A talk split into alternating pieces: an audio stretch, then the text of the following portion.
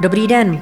Taky si někdy při prohlídkách hradu a zámku představujete, jak a čím se šlechta kdysi bavila, na čem ujížděla, co bylo oblíbenou kratochvílí. Byly to plesy, divadla, turnajové klání, kde si dámy mohly vyhlédnout ženicha a muži měřili své síly, nebo něco jiného.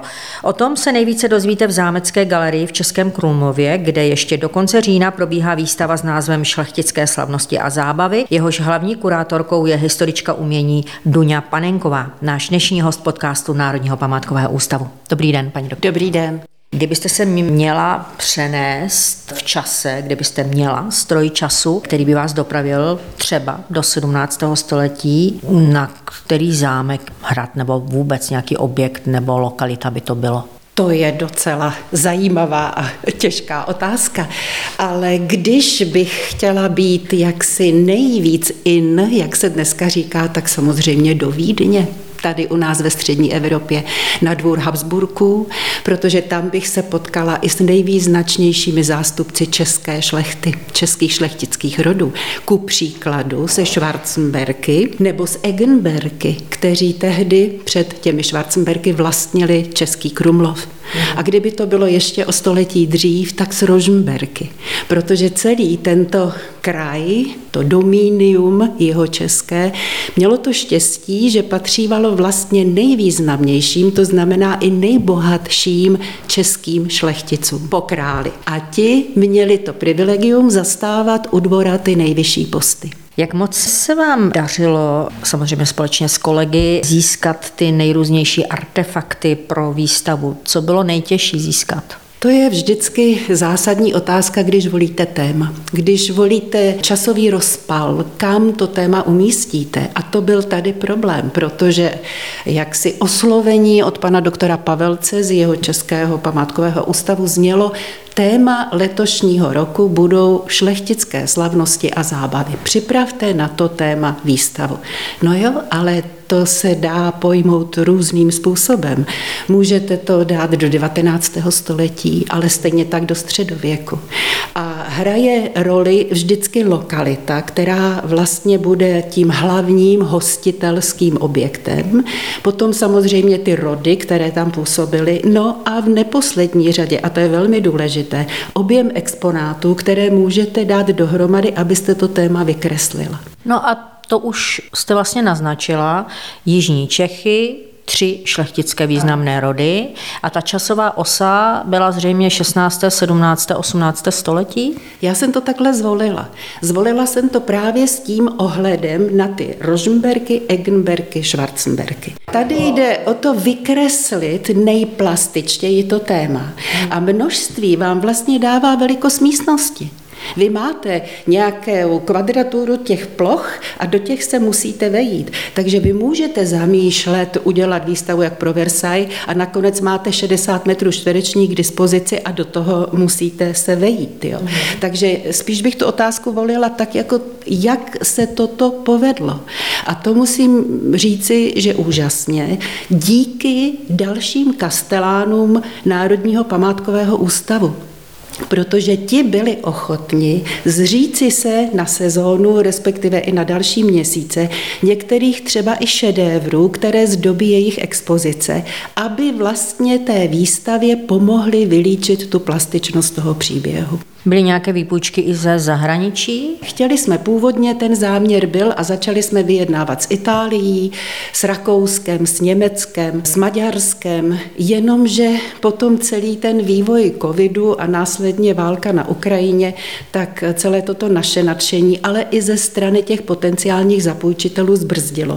Protože i ty veliké prestižní instituce jako Kunsthistorisches Museum ve Vídni a podobně, tak přestali půjčovat na zahraničí výstavy a vlastně dojížděly jenom zápůjčky, které byly dlouhodobě nasmlouvané. Takže jsme museli během té přípravy změnit tu koncepci. A to znamenalo vlastně zvolit úplně jiné exponáty. A my jsme nakonec šli takovou cestou půl na půl, protože jsme se rozhodli využít současných úžasných digitálních technologií a tiskových technologií. Takže jsme si od těch obrazů, které jsme chtěli mít v originále, vyžádali fotografie ve vysokém rozlišení. Ty jsme nechali ještě navýšit, protože k tomu, abychom mohli vytisknout vlastně obraz na malířské plátno, následně ho nechat natáhnout na blintrám, nalakovat, zalištovat, aby vypadal jako obraz. K tomu potřebujete, aby ta data byla hodně vysoká, to je kolem 800 megabajtů. A takže ta příprava hodně spočívala tady na DTP studiu a protože jaksi šťastnou soutěží a řízením osudu bylo vybráno opravdu prestižní pražské studio, které toto umí udělat, se to podařilo. A podařilo se to tak dalece, že když tam potom chodili kolegové i ze zahraničí, právě přijeli z Itálie, z Rakouska podívat se, jak to dopadlo, tak vlastně vůbec nepoznali, že je to třeba tisk na Forexu, což je vlastně taková výstavnická destička, která se používá na textové panely nebo na popisky. Vy jste tu výstavu připravovali 3 roky, což je poměrně dlouhá doba. Teď, když se ohlédnete za tou přípravou, je něco, co byste dneska třeba změnila, udělala jinak, nebo jste s tím výsledkem a s tím postupem spokojená? Já jsem to od samého začátku zamýšlela takto, respektive když to zadání jsem dostala, tak jsem to musela nějak vymyslet, udělala jsem takové 3 varianty, pan doktor Pavelec si vybral tu stávající a pan doktor Pavelec, chvíle, musíme říct, že je ředitel PS Českých Budějovicích. Ano, od samého začátku potom už jsme se směřovali k tomu, abychom toto téma naplnili tak, jak jsme chtěli, protože já když, jak si toto bylo přijato, tak jak to dneska divák může vidět, tak jsem musela řešit druhou věc a to znamená oslovit kolegy, specialisty, kteří se orientují badatelsky na ty jednotlivé kapitoly toho příběhu. A ten příběh vlastně se odvíjí tak, jak probíhaly velké šlechtické slavnosti při příležitosti korunovací, při příležitosti narození následníka, při příležitosti svateb a podobně. Protože jinak pochopitelně byla celá řada dalších oslav rodinného charakteru, regionálního, místního charakteru, které nikdy nemývaly takovouhle velkolepou podobu. Protože i takovéto slavnosti se připravovaly na tom šlechtickém dvoře třeba rok. A byla to finančně nákladná záležitost, režijně, choreograficky. Museli si nechat vyrobit kulisy, ušít kostýmy, teď se to muselo nastudovat. Bylo to jedno obrovské velké divadlo. A tohle divadlo začínalo vždycky slavnostním průvodem, který procházel jaksi tím městem. Co je smyslem té výstavy? Co chce sdělit těm návštěvníkům? Je to, řekněme, i trošičku taková ta filozofie, jako zamýšlet se nad tím životem v té minulosti, v nějakých kontextech třeba i dnešní doby? Určitě to také. Hlavně tedy chce ukázat styl kultivované, čili pěstěné, neboli šlechtěné společnosti, čili té šlechty. To byla vrstva, která se vyvíjela od středověku a protože na sobě pracovala, tak vlastně se vyhoupla na ten nejvyšší piedestál té společnosti. A té společnosti udávala tón. A já si myslím, že to je do dneška platné, protože chodit jaksi elegantně oblékaný nebo vkusně, nemusí to být za drahé peníze, ale vkusně oblékaný, chodit upravený, umět mluvit a nemít pusu plnou kanálií a tímto způsobem prezentovat sám sebe, to by měla být otázka každého člověka, každého z nás. A tady se ukazuje jedna taková příležitost z historie nejenom naší země, potažmo střední Evropy, potažmo Evropy vůbec. A myslím si, že to by lidé měli vědět a soudě podle návštěvnosti, tak je spousta lidí, kteří to chtějí vědět. Šlechta se vlastně chtěla prezentovat před těmi pozvanými hosty, ale co ti jejich poddaní na ně také mysleli? Určitě, když byly třeba svatby, tak do dneška v pohádkách, které tak milují Češi, tak se to občas objeví. Ale nebyl to problém jenom Čech, tak žila celá Evropa, že když byla svatba, tak vlastně všichni podaní dostávali najíst po dobu té svatby zadarmo a v těch kašnách teklo to pověstné víno. A to, že dostávali najíst zadarmo, tak to znamenalo, že oni neměli jenom tu kaši a neměli jenom třeba suchý chleba se solí a podobně, ale že dostávali lepší jídlo. Takže oni se na to těšili, ti podaní. A potom, víte co, my dneska žijeme v době, která je přesycená vlastně zábavou a přesycená různými médii, digitálními, televize, mobil, že jo, počítače a tak dále. Kamkoliv se ve světě v tuhle vteřinu můžeme podívat. Ale oni to tak neměli. Oni měli několik zábav do roka. Ty zábavy byly vázané především na náboženské svátky, no a potom samozřejmě na ty rodinné oslavy pána toho panství nebo té rodiny samotné. Takže pro ně takováhle příležitost, no to bylo, jako když my jdeme na muzikál nebo na operu či na činohru do Národního divadla, vypraví se celá rodina a podobně. Pomáhaly ty šlechtické zábavy, řekněme, i diplomaci? Tam se asi museli seznamovat ty šlechtické děti, šlechtičtí synkové se dvořili dámám, slečnám. Ta sňatková diplomacie mezi šlechtou je velmi známá. Tak jak dalece se pořádaly ty slavnosti právě v tomhletom ohledu? Já bych řekla, že s tímhle cílem ne. To je takový pohádkový výklad a plesy v tomhle smyslu, to je otázka až 19. století. Protože v té době, které se týká ta výstava 16. až konec 18. století, tak by možná lidé byli překvapeni, ale většina těch slavností se konala v zimě, v době masopustu, protože jednak země byla zmrzlá, takže se dobře cestovalo, nebylo to samé bahno ty cesty a tudíž se mohli sjíždět ti lidé i z větší dálky. Za další to byl oficiálně povolený měsíc, kdy se můžete nevázaně veselit. A takový Vilém z Rožmberka, ten velmi miloval maškarní plesy a kdekoliv byla příležitost, tak je prosazoval, třeba na všech svých svatbách. Tenkrát se tomu říkalo mumraj v larvách. A všichni to milovali, pochopitelně, protože ta šlechta byla spoutaná oficiálním rituálem při vystupování na veřejnosti. Takže tady byla příležitost ve škrabošce na obličeji a v kostýmu se pořádně zařádit. Vy jste vzpomněla Viléma z Rožmberka, o něm je známo, že miloval právě ty maškarní plesy. Co se týče konkrétně této osoby, tak on podle mě byl inspirován hlavně Itálií, je to tak? Nejenom on, ale právě ta vysoká šlechta v Čechách obecně, protože Habsburkové tu Itálii milovali. Oni vlastně byli rod, který sice měl v té střední Evropě kořeny, ale ti hlavní protagonisté 16. století se tady nenarodili ve střední Evropě. Narodili se buď to v jižním Nizozemí, španělském Nizozemí, což je dneska Belgie, anebo ve Španělsku. Čili oni vlastně vyrostli pod tím sluníčkem, oni vyrostli tam, za čím my na dovolené jezdíme. A oni samozřejmě teda tíhli k Itálii jako k zemi, která byla tehdy kulturně nejvyspělejší. A snažili se své dcery tam provdávat na dvory šlechticů do Florencie, do Ferrary, do Mantovy. A tam pochopitelně zažili ty slavnosti svatební podle toho italského vzoru, který zase, protože se pohybujeme v renesanci, což de facto byla italské národní obrození, tak navazovali na slavnosti Říma. Teď se to všechno vlastně obnovilo, jako v 19. století u nás. Ty vzpomínky ze všech těch pramenů se vytáhly na povrch a začalo to průvody a následně všemi těmi dalšími slavnostmi.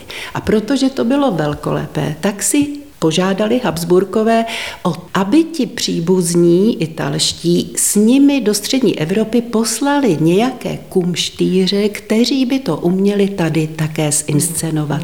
A tak se ku příkladu dostal do střední Evropy Archimboldo. Vy už jste naznačila, že vždycky takovéto slavnosti zahajoval průvod. Jak takový průvod vypadal? Představme si to jako velkolepé operní představení dneska. Muselo to mít téma. A samozřejmě, když se jednalo o šlechtickou rodinu na úrovni Schwarzenberku nebo Habsburku a podobně, tak oni se připodobňovali antickým bohům.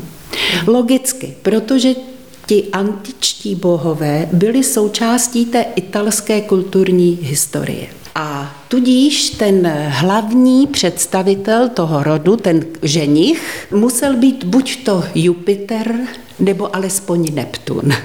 Teď od toho se odvíjel dvůr tohodle antického boha a to zároveň vyžadovalo potom určitý scénář, čili choreografii. Co vlastně se bude odehrávat? Dobře, rozdělili jsme postavy a co teď přijde? Takže musel být nějaký epický příběh. Přijíždí, aby. Důležité je vědět, že vlastně ty jednotlivé postavy, účinkující postavy té hry, když to tak nazvu, byli ti šlechtici. Čili oni si nenajali nějaké herce, kteří by to pro ně hráli. Naopak, každý z nich dostal roli a tu roli dostal podle toho, jaký post zastával u dvora a jestli patřil mezi kamarády toho ženicha nebo ne. To bylo hrozně zajímavé, protože na té výstavě dokonce ukazujeme jeden grafický list, jednu rytinu, která se váže k první svatbě Leopolda I., která se odehrávala ve Vídni, kde on si vzal za manželku Margaritu, španělskou infantku. A to je ta dívenka, která je známa z Velázquezových obrazů, jako malá, větší, ještě největší. Tak tahle dívenka se vdala do Vídně a vzala si Habsburka, bratrance Leopolda I. Protože přijížděla po moři, tak celé to téma bylo věnováno právě Neptunovi a jeho svitě. Takovou hlavní obsahovou náplní byly alegorické vozy. Jeden takový alegorický vůz spočíval v tom, že vlastně bylo veliké plato na kolech a byl to vlastně bazén. A z toho bazénu trčila taková skála a na té skále stál tehdejší, řekli bychom dneska, premiér. A dole v tom bazénu byli ti nejvěrnější šlechtici, čili ti další představitelé vlády.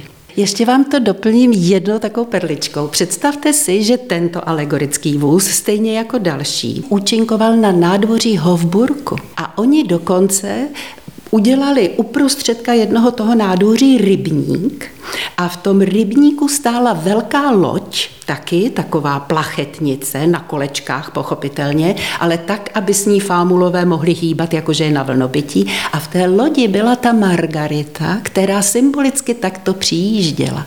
Takže se to všechno odehrávalo na hradním nádvoří. A to už byla vlastně taková první scenérie divadelního představení. Vy tam potom vlastně přecházíte z průvodů do, řekněme, sportovní části.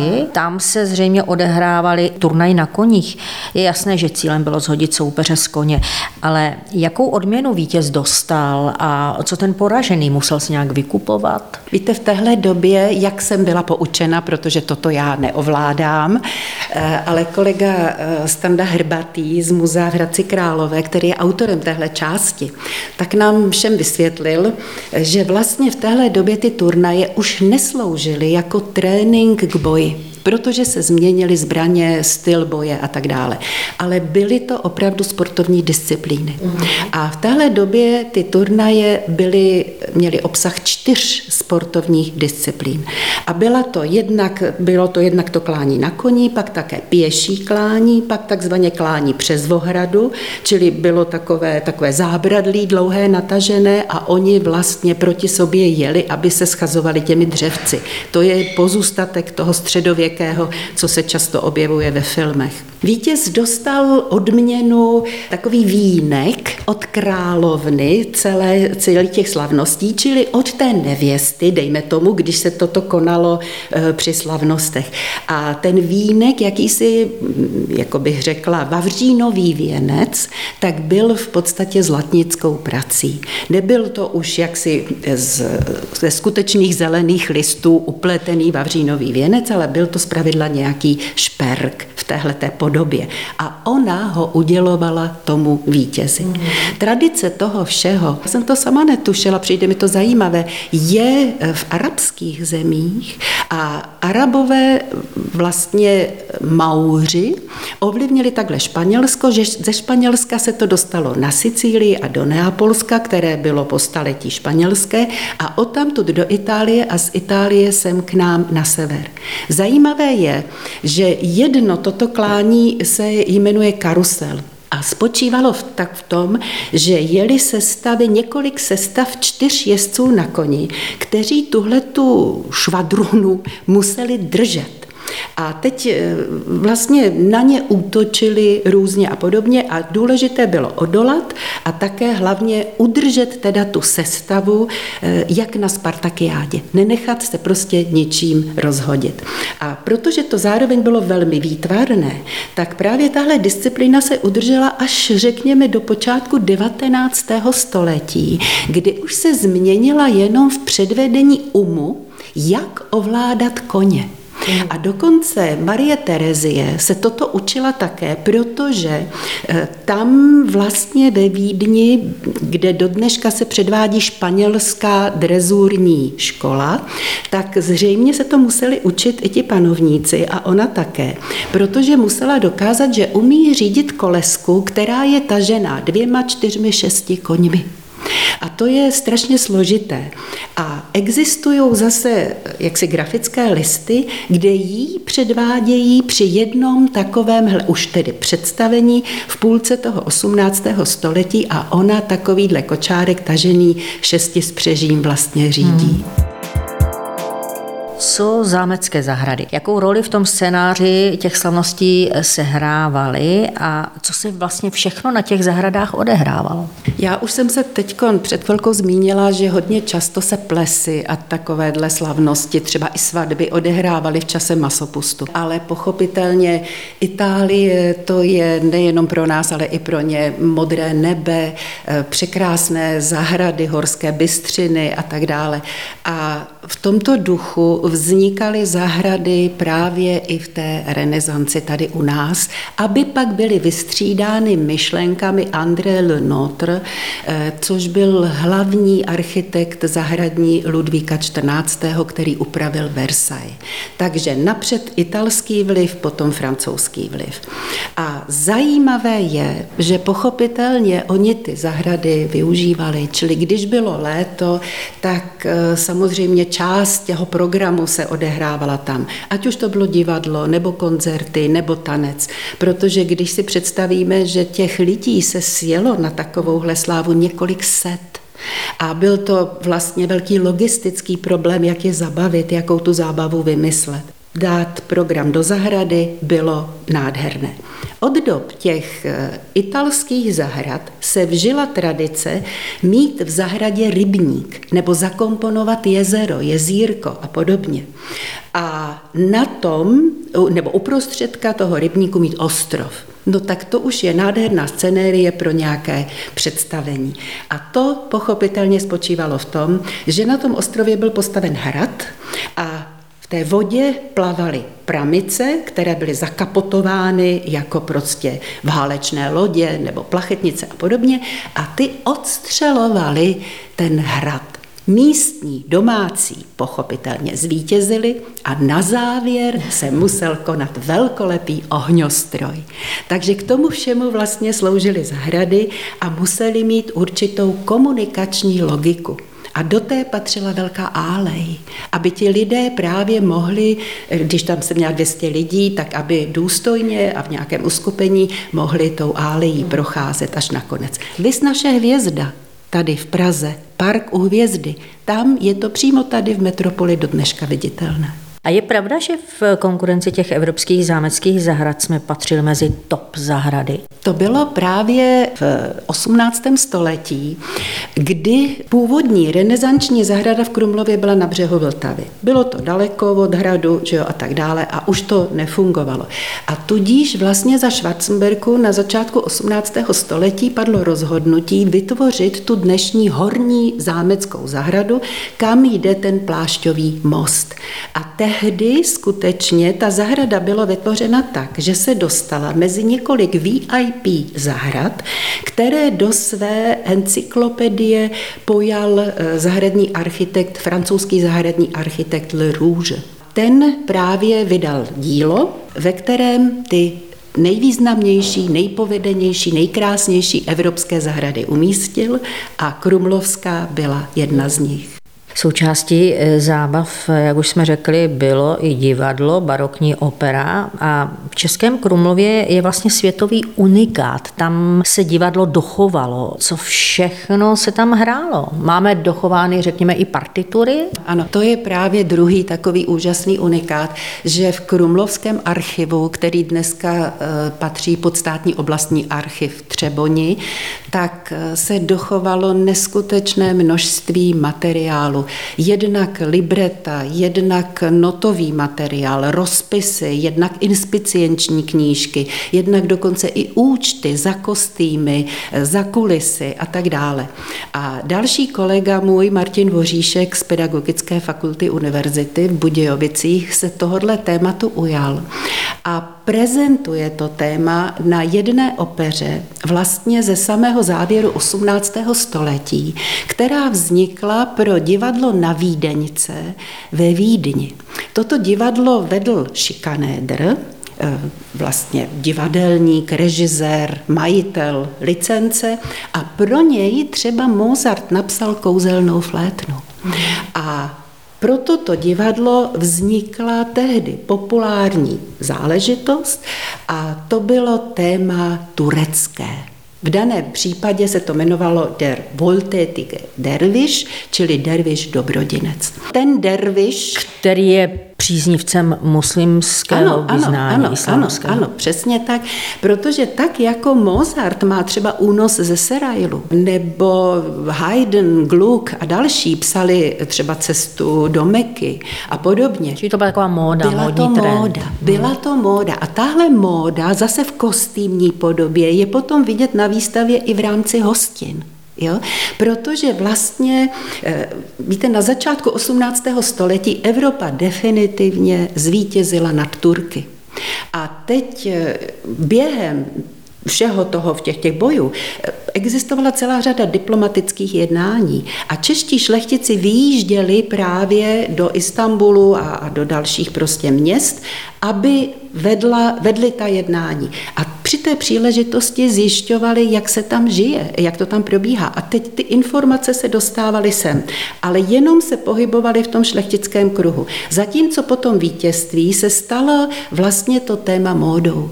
Turecké kalhoty, polštáře, divany a tak dále a tak dále. No a dostalo se to pochopitelně i mezi lid právě formou divadla.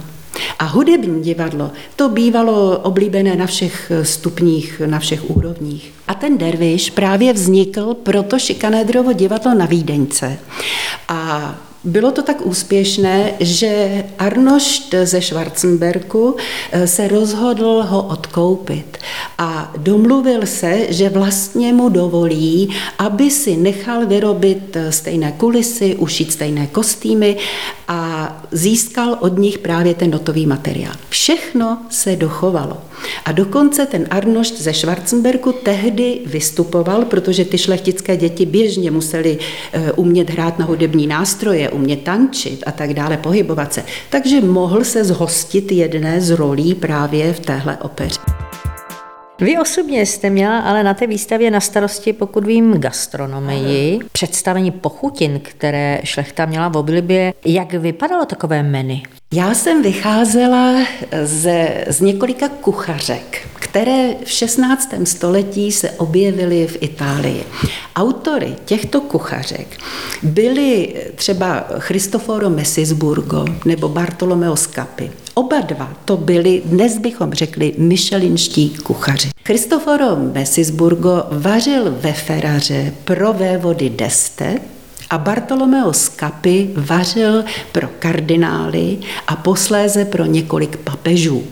Několik papežů proto, že tehdy byli voleni velmi staří pánové a udrželi se na tom postu papežském půl roku, rok, takže vlastně pořád byly nějaké konkláve a Proto mohl Bartolomeo Scappi vařit pro několik papežů. A oba dva vlastně pojali ty kuchařky ne tak jako 10 deka, 20 deka, vůbec ne. Oni vyprávějí o slavných hostinách, které připravili. Takže já jsem právě dokonce citát z jedné takovéhle hostiny dala na panel do té výstavy, kdy je 14. února v času karnevalu jsem já, Cristoforo Messisbugo, uspořádal ve svém domě ve Ferraře hostinu, na kterou jsem pozval a tak dále a tak dále. A předkládal jsem. A teď je tam vlastně to, co do dneška můžeme zažít v Itálii, ti šťastnější z nás, kteří tam třeba mají přátele a dostanou se na rodinnou oslavu nebo podnikovou nějakou pracovní oslavu, protože oni si do dneška dávají čas na to jídlo. A to jídlo se skládá z několika chodů, těch bývá zpravidla 7 a každý ten chod má x podchodů. A oni neholdovali, jako tady v Záalpí, množství. Oni holdovali množství drobností. Takže oni předložili jako podchod třeba 20 dalších jídel, ale každý si mohl vzít jako malou mističku. Jenom na ochutnání, taková ochutnávka, ale jak dlouho se tedy hodovalo? No, hodovalo se několik hodin. A víte, co je zajímavé? Začínalo se mnohdy o půlnoci. Což byl logicky zvyk z Itálie, přes den je tam vedro. Takže když konečně dneska do dneška začíná správná italská nebo sicilská večeře v 9 hodin večer. A ta je svatá a po 9. hodině už nikoho nesmíte obtěžovat, protože sedí u večeře. No ale oni začínali u takhle velkých slavností o půlnoci.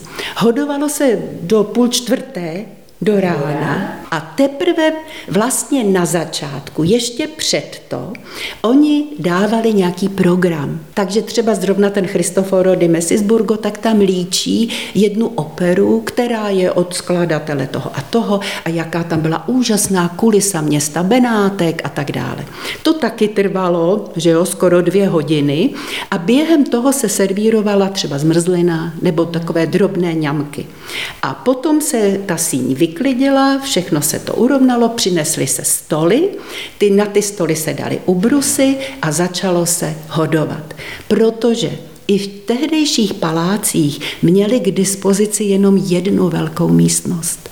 A tudíž tu jednu velkou místnost během toho večera upravovali. Tu pro divadlo, tu pro hostinu a když to skončilo, a to je zajímavý, tak teprve na závěr šel tanec. A tančilo se do rána, pak si dali snídani, ano, a on tam právě píše, že po té snídani, kdy byly hrozny, ovoce, broskve a podobně, se všichni spokojeně rozešli do svých domovů. No nevím, kdyby nás teď poslouchal nějaký, řekněme, dietář nebo člověk, který se zabývá zdravou výživou, jestli by nám to schválil hodovat od půlnoci do 3:30, zatančit si a ještě jít ráno na snídani. Neměli zdravotní potíže? No víte, to já si říkám do dneška, já velice často v posledních letech jezdím na Sicílii nebo do té Itálie, kde mám řadu kolegů a tam se celá ta staletí jí až od té 9. hodiny večer. A tak vždycky, když slyším ty naše dietáře v 5 hodin odpoledne poslední jídlo, tak se nad tím usmívám. Vy sama si někdy ještě dnes něco podle třeba tehdejších receptur připravíte nebo zkusila jste? Zkusila jsem to mockrát. Naposledy jsme měli jedno pracovní jednání právě v Krumlově a tak jsem udělala paštiky podle Bartolomea Scappiho. A říkala jsem kolegům, já to na vás musím vyzkoušet. A chutnalo? No, chutnalo, zmizeli. No ale vlastně my jsme se nedostali k tomu samotnému menu. Kdybyste mohla uvést nějaký konkrétní příklad, co se tedy podávalo? Ano, ovoce, to je jasné. Byli bychom překvapeni, jak vlastně ten jih si pořád drží svoji jako jídelní tradici. Dávalo se hodně zeleniny. Hodně zeleninových salátů, kde oni je různě míchali a ty dresinky oni vytvářeli buď to z hořkých pomerančů nebo z takzvaných cedrátů. To tady je téměř neznámé ovoce, ale je to typ citrónu. Znáte to možná někde z obrazu, on je takový strupelnatý na té kůři, takový výstupky na sobě má. Jo. Tak to se tam do dneška pěstuje, jsou to stromy jak naše jabloně a sbírá se to. A když to vymačkáte, ono to má nahořklou citrónovou chuť. Takže z toho se ty dresinky dělaly. Dělaly se ze spousty bylinek a pochopitelně olivový olej, česnek, to je prostě jejich absolutní tradice. A teď jste třeba v tom prvním chodu, tak jste měla 20 těch podchodů, z čehož 15 tvořily různé varianty salátu. A stejně tak jako dezerty, oni potom dávali zase třeba ovocné saláty. A nebo, a to lze nalézt ještě v kuchařkách na konci 19. století i u nás, jako dezert se jedla marmeláda. Protože ta marmeláda tehdy se skutečně připravovala tak, že to jenom bylo odvařené ovoce s cukrem. Tam nebyl vůbec žádný konzervant. A buď to bylo jako kašovité, anebo když jste chtěla ten beton, no tak jste do toho přidala černý rybíz, který hodně želíruje. Jo. A tohle oni dostali na mističky se stříbrnou lžičkou a to jedli jako ten zákusek. Čili ovoce, zelenina. Čili velmi lehká strava. Lehká, jižní strava. No a co se týče mas, tak oni jedli drůbež hodně a jedli samozřejmě masa těžká taky. A to byly ty různé pečeně. A teď oni to servírovali na stole, takže to přinesli v nějaké hezké podobě a při zdech v té hodovní síni stály kredence. Přesně to, co naše kredenc znamená. Byl tam pult a v té kredenci bylo to nádobí, předkládací nože a podobně a u toho byl vlastně ten skalko takzvaný, čili ten číšník, řekli bychom česky, který porcuje. A ten vlastně měl za úkol to divadelně přednesenou pečeni naporcovat. Ale pochopitelně z toho vždycky zbydou odřezky. A to se vracelo do kuchyně a z těch odřezků oni dělali ty paštíky. Jo? A teď to míchali. Míchali samozřejmě různý, no a není, jak já říkám, nadkuvé.